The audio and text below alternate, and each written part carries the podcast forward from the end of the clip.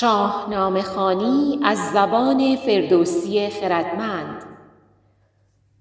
شماره 163 سرزنش رستم از زبان فردوسی. چاپ شده در روزنامه ستاره صبح. در تاریخ 18 مرداد 1400 گوینده فاطمه ابراهیم شمیرانی نظریه پردازان بسیاری در بازگویی داستانهای شاهنامه بر پایه برداشتهای خود و یا با تکیه بر منابعی غیر از شاهنامه هرچه خواستهاند بر زبان رانده اند. گاه چنان به خواستگاه اسطوره‌ای داستانها پرداختهاند که گویی فردوسی نابغه اسطوره ها را به قلمرو ادبیات و به دوران خردمندی انسان وارد نکرده است. گاه نیز با مطلق کردن نقش منابع فردوسی نابغه توس را در سطح یک نازم و قافیه بند پایین آورده اند. در برداشت جمعی دیگر فردوسی ضد عرب، ضد ترک، سلطنت طلب، عارف یا هر چیز دیگری می تواند باشد و داستانی همچون غمنامه سهراب نیز می تواند پسرکشی برای حذف یک رقیب ایستادن در برابر نوآوری تلاش برای دوباره جوان شدن و یا تلاش برای باروری از دشمن و نابودی او گرایش به پدرکشی خامی و غرور جوانی و مانند آن تعبیر شود. ولی اگر شاهنامه را با دقت بخوانیم دیدگاه فردوسی خردگرا درباره اسطوره ها و داستان های حماسی با نکته پردازی های بسیار نازک و استوار نشان داده شده است. زمانی که رستم از پهلوانی های خود در جنگ با تورانیان می‌گوید سهراب شادمان می شود و میاندیشد چون این دلاور کهنکاری نمی‌تواند یک پهلوان گمنام باشد که به تازگی از چین آمده است. فردوسی این حس را با گفتن بجنبید سهراب را دلبروی و با پرسش ساده سهراب نشان می دهد که آیا تو رستمی؟ ولی زمانی که جهان پهلوان به ویژه در نگرانی از آینده ایران نام خود را پنهان می کند جنگ آغاز می شود از امید سهراب شد ناامید. بر او تیره شد روی روز سپید. به آورد گه رفت نیزه به کفت همی ماند از گفت مادر شگفت. یکی تنگ میدان فرو ساختند به کوتاه نیزه همی باختند. نماندیچ با نیزه بند و سنان به چپ باز بردند هر دو عنان.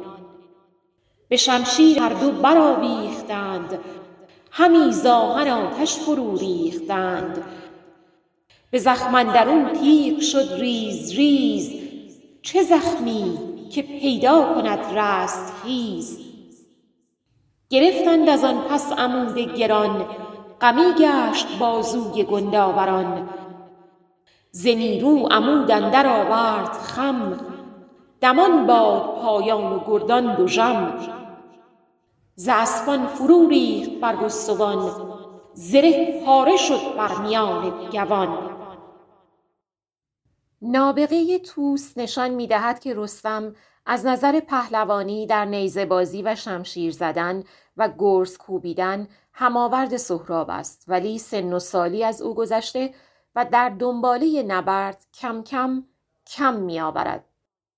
دکتر آیدنلو در توضیحی به درستی نوشتند که برداشت دکتر خالقی گرانمایه از خشت افکندن در آغاز رویارویی و از میان رفتن بند خشت می‌تواند درست نباشد زیرا سهراب از آغاز با نیزهی بر شانه خود به آوردگاه آمده و بند نیز می‌تواند به بخشهای دسته چوبین نیزه اشاره داشته باشد که از نی درست شده است در هر روی فردوسی چنان تابلوی از جنگ می کشد که صدای برخورد نیزه ها چکاچاک شمشیرها و حتی کوبیدن گرزها تا جایی که دسته عمود هم خم شود همه فضا را پر می کند.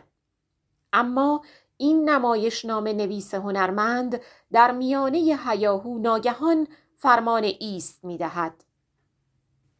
فرو ماند اسب دلاور سوار یکی را نبود دست و بازو به کار تن از خی پراب و همه کام خاک زبان گشته از تشنگی چاک چاک یک از دیگران ایستادند دور پر از رنج باب و پر از تاب پور.